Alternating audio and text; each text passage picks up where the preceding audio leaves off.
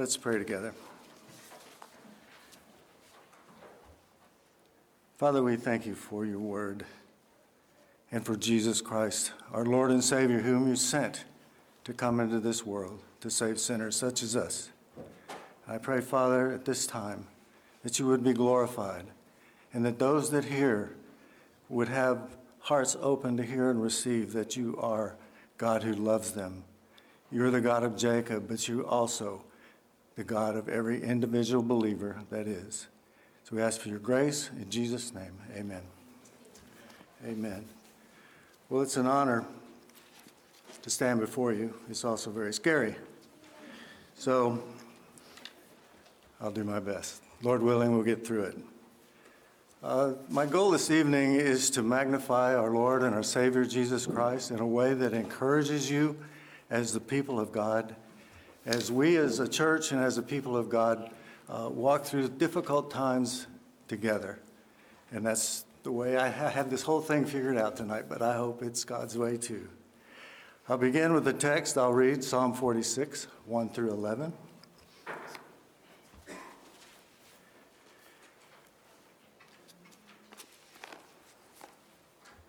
This is not really an exhortation.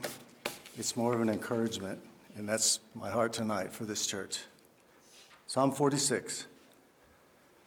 God is our refuge and strength, a very present help in trouble. Therefore, we will not fear, though the earth gives way, though the mountains be moved into the heart of the sea, though its waters roar and foam, though the mountains tremble at its swelling. There is a river whose streams make glad the city of God, the holy habitation of the Most High. God is in the midst of her. She shall not be moved. God will help her when morning dawns. The nations rage, the kingdoms totter. He utters his voice. The earth melts. The Lord of hosts is with us. The God of Jacob is our refuge. Come, behold the works of the Lord, how he has brought desolations on the earth. He makes wars to cease to the end of the earth. He breaks the bow and shatters the spear. He burns the chariots with fire. Be still and know that I am God. I will be exalted among the nations. I will be exalted in the earth. The Lord of hosts is with us. The God of Jacob is our refuge. As far as I can understand, the reference for this psalm could come from several places, but as I studied it, I saw that one part of the history of Israel stands out the most to me, and that is when King Sennacherib of Assyria was attacking Judah as he was going through the nations, the cities and the towns and the states in Israel. He had his eye on Judah. And I'm going to give you a history. Hopefully it's not as long as it is in other parts of the scripture, because this story comes out in 2 Kings. It has 2 chapters. In 2 Chronicles, it has a chapter. And in Isaiah, it has 2 more. And the events that I'm about to relate to you probably happened around 700 BC. At that time, Judah was in a very good place spiritually. Hezekiah had come in, and he was a man who was after God's own heart, like David. He did what was right in the eyes of God. He followed after, and he kept well the commandments that Moses had given him. He tore down all of the high places in Judah, not just in Israel, all over the nation of Judea. They were gone. There was no more praying on the hills nor in every green tree.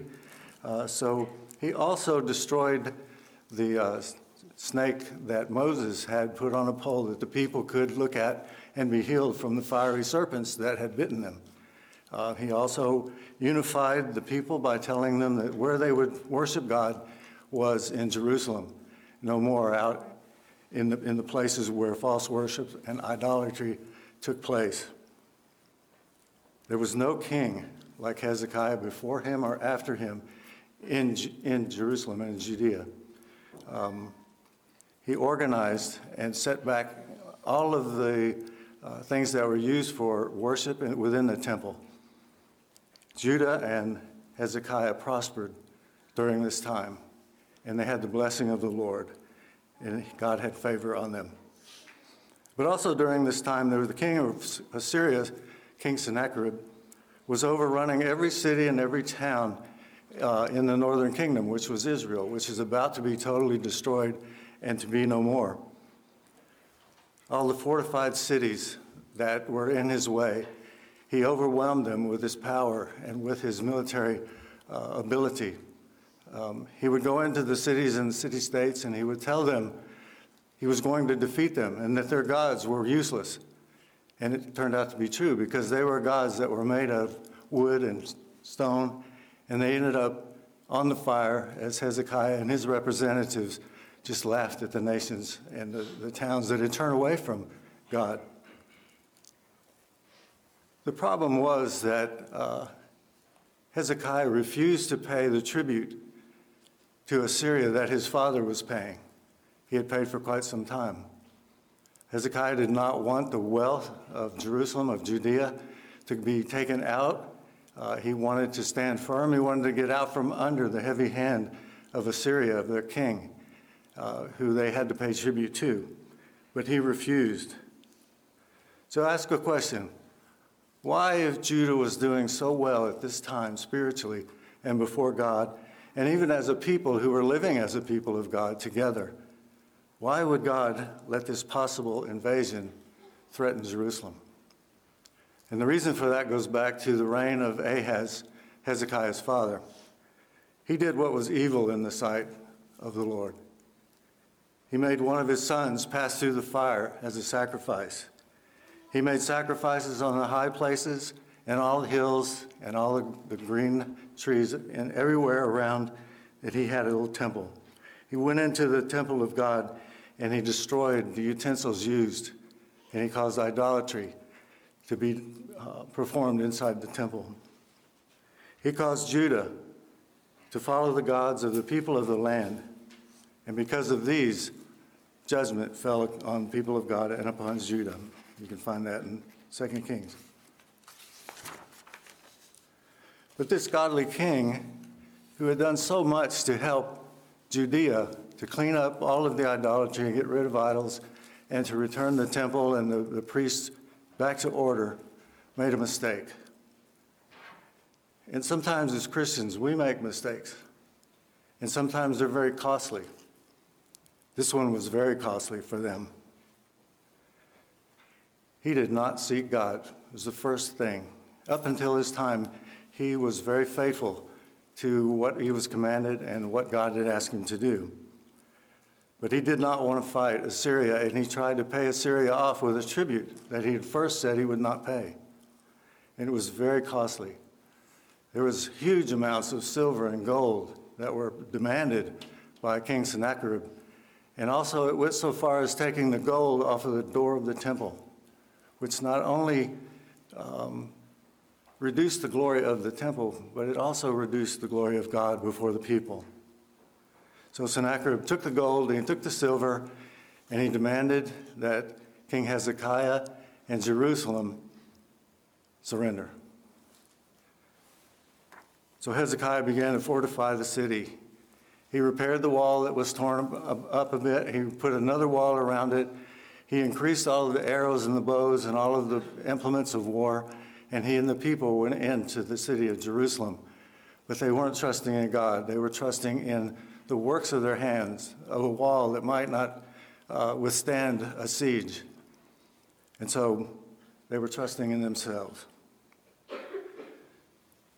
Sennacherib sent one of his leaders, a guy like a secretary of state, so to speak. His title was Rabshakeh. And he sent him to come in, and he was blaspheming the God of Judah. He was trying to scare the people by telling his representatives, Hezekiah's representatives, that all the gods of all the cities that they had overtaken couldn't do anything to help them. So why is your God any different? Trying to scare them. But the king had already said, don't respond to them, don't listen to them, don't say anything. And the people were silent. Shortly after that, Hezekiah contacted Isaiah the prophet and asked for something to help him. And Isaiah told him that Sennacherib would not come into the city of Jerusalem, that he would hear a rumor and he would turn the other way and would go back the way he came, and he would also be killed by the sword. Sennacherib lived in Nineveh. Okay. Soon more messengers came from Sennacherib with demand letters. And this time, Hezekiah was smart. He took the letters, he went into a quiet place where he could be still and he could listen and hear. He laid the papers open before God and sought after God and worshiped God. He let the temptation to succumb to the power of Assyria aside, and he kept his focus on God, even when things didn't look very well at the moment. So the Lord spoke and told Hezekiah that Sennacherib would not even enter the city.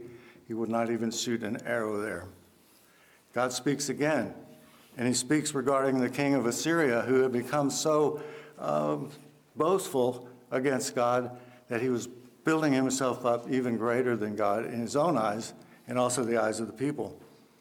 But it was the sovereign God who led Sennacherib to do what he did. God knew everything he was going to do ahead of time, and God spoke. I knew this, I allowed it, and it's not you who did it. God promised that he would put a hook in the king's nose, and he would put a bit in his mouth, and he would lead him out the way he came back in. So that night, coming to the end of this long history, the angel of the Lord went into the camp of the Assyrians and killed 185,000 warriors in one night. And when the people of Jerusalem came out the next morning, all they saw were bodies all over the place. Nobody survived. All the implements of war and all of the chariots and all the other debris around them was burning in the field. And that's what was promised. God had protected his people. God had also promised through Isaiah that Jerusalem would prosper again. And within 3 years, they were back to normal, eating their own crops that had grown in the ground. And most of all, the whole world saw the glory of God on display, and he alone, that he alone is God, and he was worshiped. So why do I tell you this story, this history, and how does it relate to the psalm? As I look around this room tonight, I think of those that have suffered many things, and I think of others that are not here tonight, that suffer at home, that we don't even know about. I think of those who cannot even be here, but I think of them in this way, that they are loved by the Lord, and they are loved by the people of grace. We've all walked with the Lord and with each other through many hard providences. We've cried, we've loved each other, we've served each other and supported each other. But each of us needs to be encouraged and to be lifted up. I always notice each week the section that's in our order of service on Sunday morning, where prayer is requested, and it reflects what God is pleased to allow among us. It's sometimes difficult for me to pray through that, because some of those requests reflect great depths of pain and suffering. And as I go farther down the page, I find statements of great joy, where the people are celebrating over their young ones to be born or their children to be married. The first section of the psalm talks about chaos, talks about destruction. Verse 1 begins like this. God is our refuge and strength, a very present help in trouble.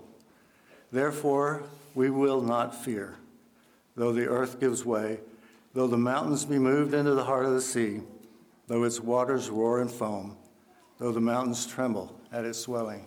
This psalm begins with God, and it ends with worshiping God. And the Hebrew term here for God is Elohim, the supreme God, the mighty one, the God of power and strength. The works that God does show all, that he is creator, sustainer, and judge over all that exist. Elohim here is the same word used in Genesis 1:1, where it says, in the beginning, God, Elohim, created the heavens and the earth. This is the God that is promised to always be with us and never forsake us.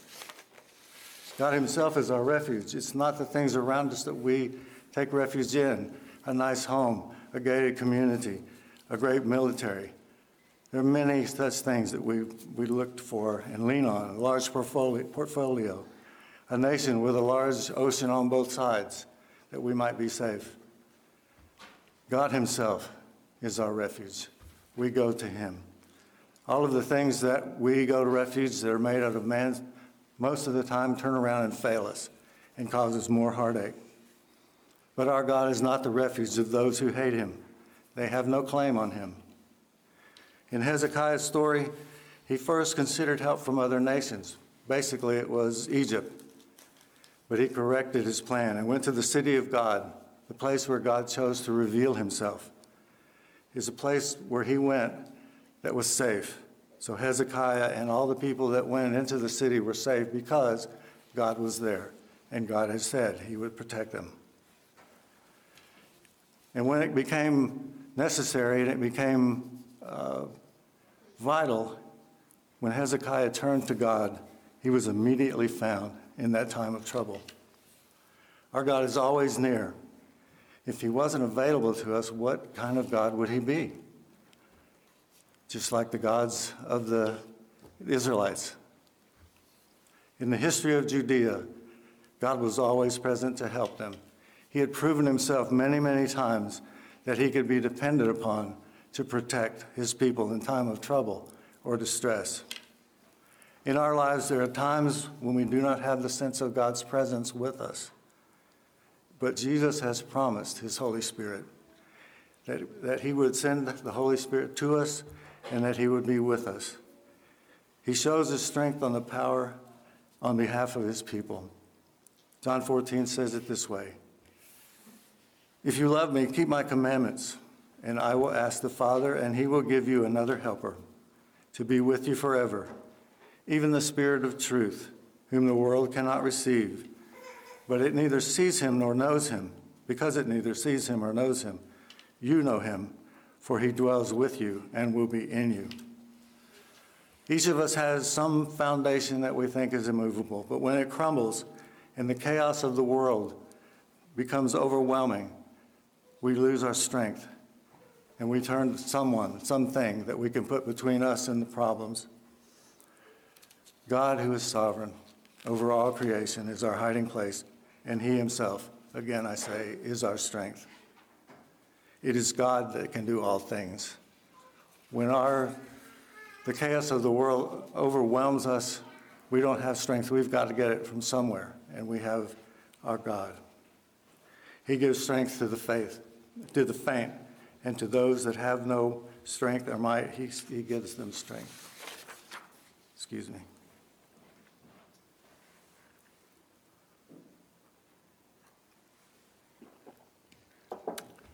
When God shows up in power or in judgment, the nature of created things changes. Earthquakes happen, smoke, fire, mountains melt, hailstones fall from heaven, and seas are troubled. What man could sustain such power if creation itself disintegrates when God shows up, when God makes himself known? What man could stand against such a God and overcome? God's people, his church, have solid ground to stand on and will not fear. It doesn't mean that we ignore our problems or the trouble that we are facing, but it does say that we trust in our Lord, who has promised to be with us. We have and can only stand because of the imputed righteousness of our Savior.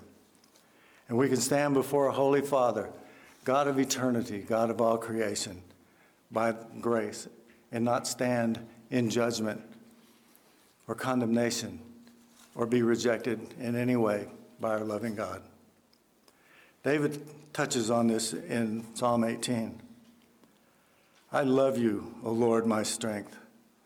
The Lord is my rock and my fortress and my deliverer, my God, my rock in whom I trust, my shield and the horn of my salvation, my stronghold. I will call upon the Lord, who is worthy to be praised, and I am saved from my enemies. When everything falls apart, the church has a solid place to stand, and that place is in our Savior, Jesus Christ, the Lord. God himself promised this in Isaiah, where it says, "Behold, I am the one who is laid as a foundation in Zion, a stone, a tested stone, a precious stone, a sure foundation. Whoever believes will not be in haste." I didn't understand that last part, so I went to another translation. The NIV says it this way: "Whoever believes will not act hastily." And it made a difference for me to understand that. There's a contrast between the first and second section of this psalm. The first is overpowering chaos and fear that is contrasted with peace, calm, and safety. Verse 4 and following. There is a river whose streams make glad the city of God, the holy habitation of the Most High.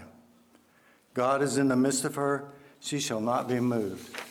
God will help her when the morning dawns. The nations rage, the kingdoms totter. He utters his voice, the earth melts. The Lord of hosts is with us. The God of Jacob is our refuge. Most cities in ancient times had a big river that would either guard them or supply them. But Jerusalem has no such river. There's only a gentle flowing stream that comes down from Shiloah, or some might say Shiloh. It comes from an outside source. It comes into the city through a rock-cut aqueduct that went through 1,800 feet of mountain, and it was cut from both ends by workers along a fissure that went through the mountain. It was used in preparation of Assyria's siege by Sennacherib. It supplied enough water for Jerusalem. Jerusalem, again, received water from a rock. Today, I found an article, not today, but in Modern Israel, there was an article about water. I don't know how I got led to it. But it paints the same picture of an outside water source for the city of Jerusalem. And today, you can see where water is piped in from the Mediterranean Sea, salt water. It is piped up a great distance, and then it flows. And it flows back down through this aqueduct into the Sea of Galilee after it's cleaned up. And there's so much water there that Israel can sell water to its surrounding neighbors. And also they can purify enough water to raise the level of the Sea of Galilee about a meter every year, which is a lot of water. But the text says there is a river. So I have to think, without a big flowing river, it's got to be something else. So therefore, it's a spiritual river. But where does it come from, and how does it make glad the city of God? Exodus 17 and 1 Corinthians 10 paint a picture of this river. Exodus 17 says this: "And the Lord said to Moses, 'Pass on before the people, taking with you some of the elders of Israel, and take in your hand the staff with which you struck the Nile, and go. Behold, I stand before you there on the rock at Horeb, and you shall strike the rock, and water shall come out of it, and people will drink.' And so Moses did so in the sight of the elders of Israel." This paints another picture for us. We have Yahweh, and he, by standing on the rock, told Moses to strike it. And in doing so, Yahweh was identifying in some sense with the rock. So when Moses struck the rock, it's implied that he was striking Yahweh. Paul brings the other part of this, where he rightly identifies the rock with Jesus, and therefore Yahweh. 1 Corinthians 10, 1 through 4. "For I do not want you to be unaware, brothers, that our fathers were all under the cloud and all passed through the sea, and all were baptized into Moses in the cloud and in the sea, and all ate the same spiritual food and all drank the same spiritual drink. For they drank from the spiritual rock that followed them, and the rock was Christ." And if you have an NIV or King James, That word rock is capitalized. There's a debate whether, and I can't go into it now, whether the rock followed them the whole way or if there was some other way of explaining how they got water from the rock while they were in the desert. So Moses identified Yahweh as the rock. Throughout all the Psalms, throughout many of the Psalms, God is identified as our rock. And Paul identifies Jesus as our rock and therefore Yahweh. Christ, our rock, was surely struck by his death on the cross and the spear that caused water and blood to flow from him when he was pierced. From him we receive living water that represents the presence of God and that the Holy Spirit fills every area of our being, taking care of every need that we have. This is how we are made glad and full of life. When our enemies, brothers and sisters, surround us, like Sennacherib's army, the people of God, the church, are safe, hidden with Christ in God. Verse 5, God is in the midst of her, she shall not be moved. God will help her when morning dawns. The nations rage, the kingdoms totter. He utters his voice, the earth melts. The Lord of hosts is with us. The God of Jacob is our fortress. God is present. His presence is constant, whether we see it or not. We as his church will not be moved, but will endure. And at the right time, in the fullness of time, as we heard this morning, God will help us. God's people can rely on the abundance of sufficient grace during trials that will see her through to the end. Darkness will not conquer the church. Our help comes from the Lord. We can rely on him. He made heaven and earth. He will not let our foot be moved. He who keeps us will neither slumber nor sleep. Alexander McLaren was an 18th century Scottish pastor, and he touched on this thought with these words. He, that is God, will not come so quickly as to prevent us from feeling our need. He will not tarry so long as to make us sick with hope deferred, or so long as to let the enemy fulfill his purposes of destruction. The right time is always in God's time.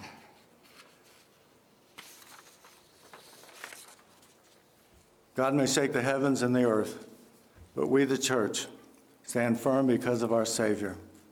Nations rage against nations, as we see going on in our own day, all around the world, even against the United States. They will rise and fall. They will rage against the church. The same God that spoke creation into being, ex nihilo, can speak a word, and the earth melts. The protector of his church remains the same. When God speaks in his wrath, the hearts of his enemies fail them because they fear, and the fear grips them, and they have no strength to pursue their intentions. The earth becomes like wax for them. They have no foundation or support. The strongest and best trained armies are annihilated with a word. Remember what Rahab told the spies when Joshua sent them into the land to scout out the promised land. She told them, after they heard about all the victories that God had given Joshua and the people of God, she said in Joshua 2:11, as soon as we heard it, our hearts melted, and there was no spirit left in any man. Basically, she was saying, where were you guys? We were expecting you 40 years ago. We had heard so much. We've been living in fear. Speculation on my part. But Jesus also, with three words, calmed the wind and the waves of the storm when his disciples were fearful that they would not live. Mark 4. Peace, be still. And the waves were stopped, the wind was stopped, and the God of heaven spoke. The God of Jacob, the God of heaven's armies, is our refuge and our fortress. And here it's confirmed, the covenant that he made with our brothers, Abraham, Isaac, and Jacob, where he had promised them that he would be with them, and he was. The promise is also ours. Verse 8, come, behold the works of the Lord, how he has brought desolations on the earth. He makes wars to cease to the end of the earth. He breaks the bow and shatters the spear. He burns the chariots with fire. Be still and know that I am God. I will be exalted among the nations. I will be exalted in the earth. The Lord of hosts is with us. The God of Jacob is our fortress. The writer of the psalm is telling the people of God to look to the past, where they can find numerous occasions where God had delivered them from some very serious, disastrous events. And most of those nations that came against God, against Jerusalem and Judah, are now non-existent, though not all.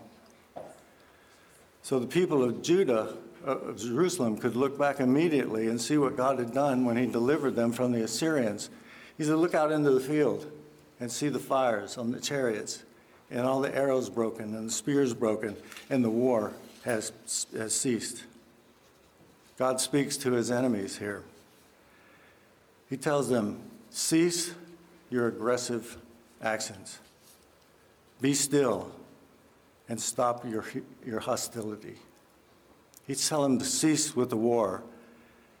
They cannot overcome the omnipotent God, whose name is Lord Sabaoth, the leader of heaven's armies. If they'll stop just long enough to look at what's really going on and see that it is God who is in control and not them. But there's another group of people that are being spoken to. It's us, the church. It's the people here at Grace and anywhere where the word of God is preached in truth. He speaks to us saying, stand still and look to him alone for our refuge and strength and help. One commentator says it this way: we are to be still. This does not mean to be silent, but to rest as we look to God to deliver us from the storm and from the shaking ground. The enemies of our God have time to resist and cause problems in the earth, but God has the final say regarding their evil activity. On the day of the Lord, they will totally and finally be defeated. So what's the right response to a God who is able to do all of these things, the God of heavenly armies, the God of Jacob, the God who leads us and brought his church into being? Next to the last line says, I will be exalted among the nations. I will be exalted in the earth. And finally, for this part, Philippians 2:9-11, therefore God has highly exalted him and bestowed on him the name that is above every name, so that at the name of Jesus every knee should bow, in heaven and on earth and under the earth, and every tongue confess that Jesus Christ is Lord, to the glory of the Father. Jesus is our refuge and our strength. He is an ever-present help in time of trouble. He is Yahweh. He is I Am, as we heard about in Sunday school this morning.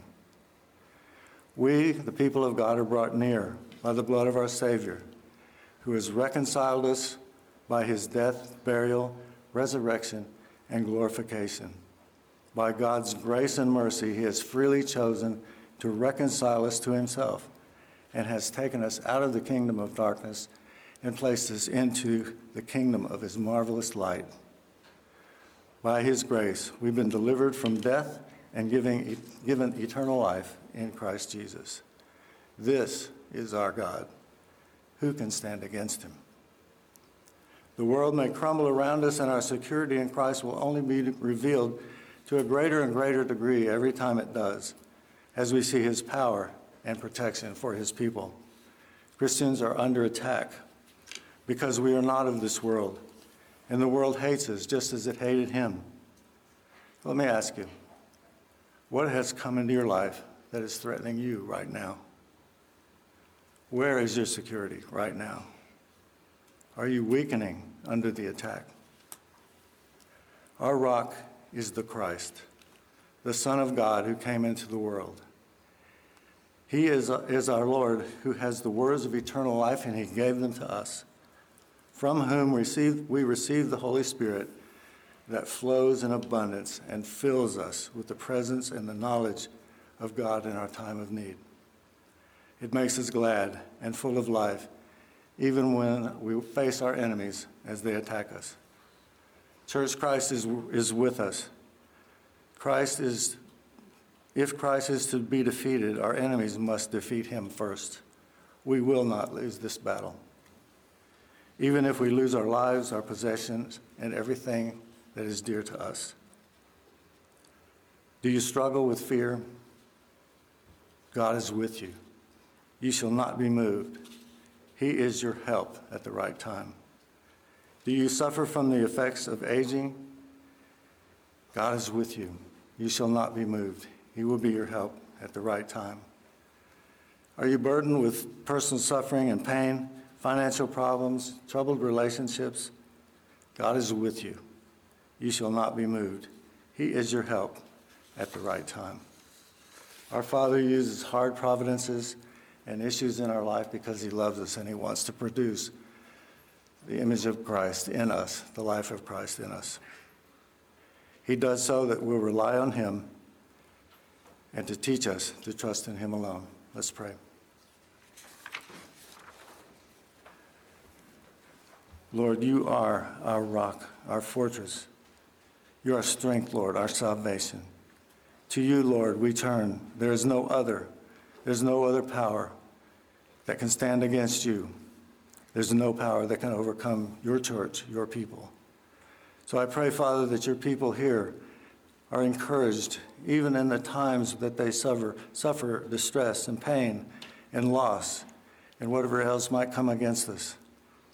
But, Father, you are with us. Your presence gives us courage. Your presence gives us life and joy. So we thank you and praise you for who you are and what you've done for us. In Jesus' name, amen.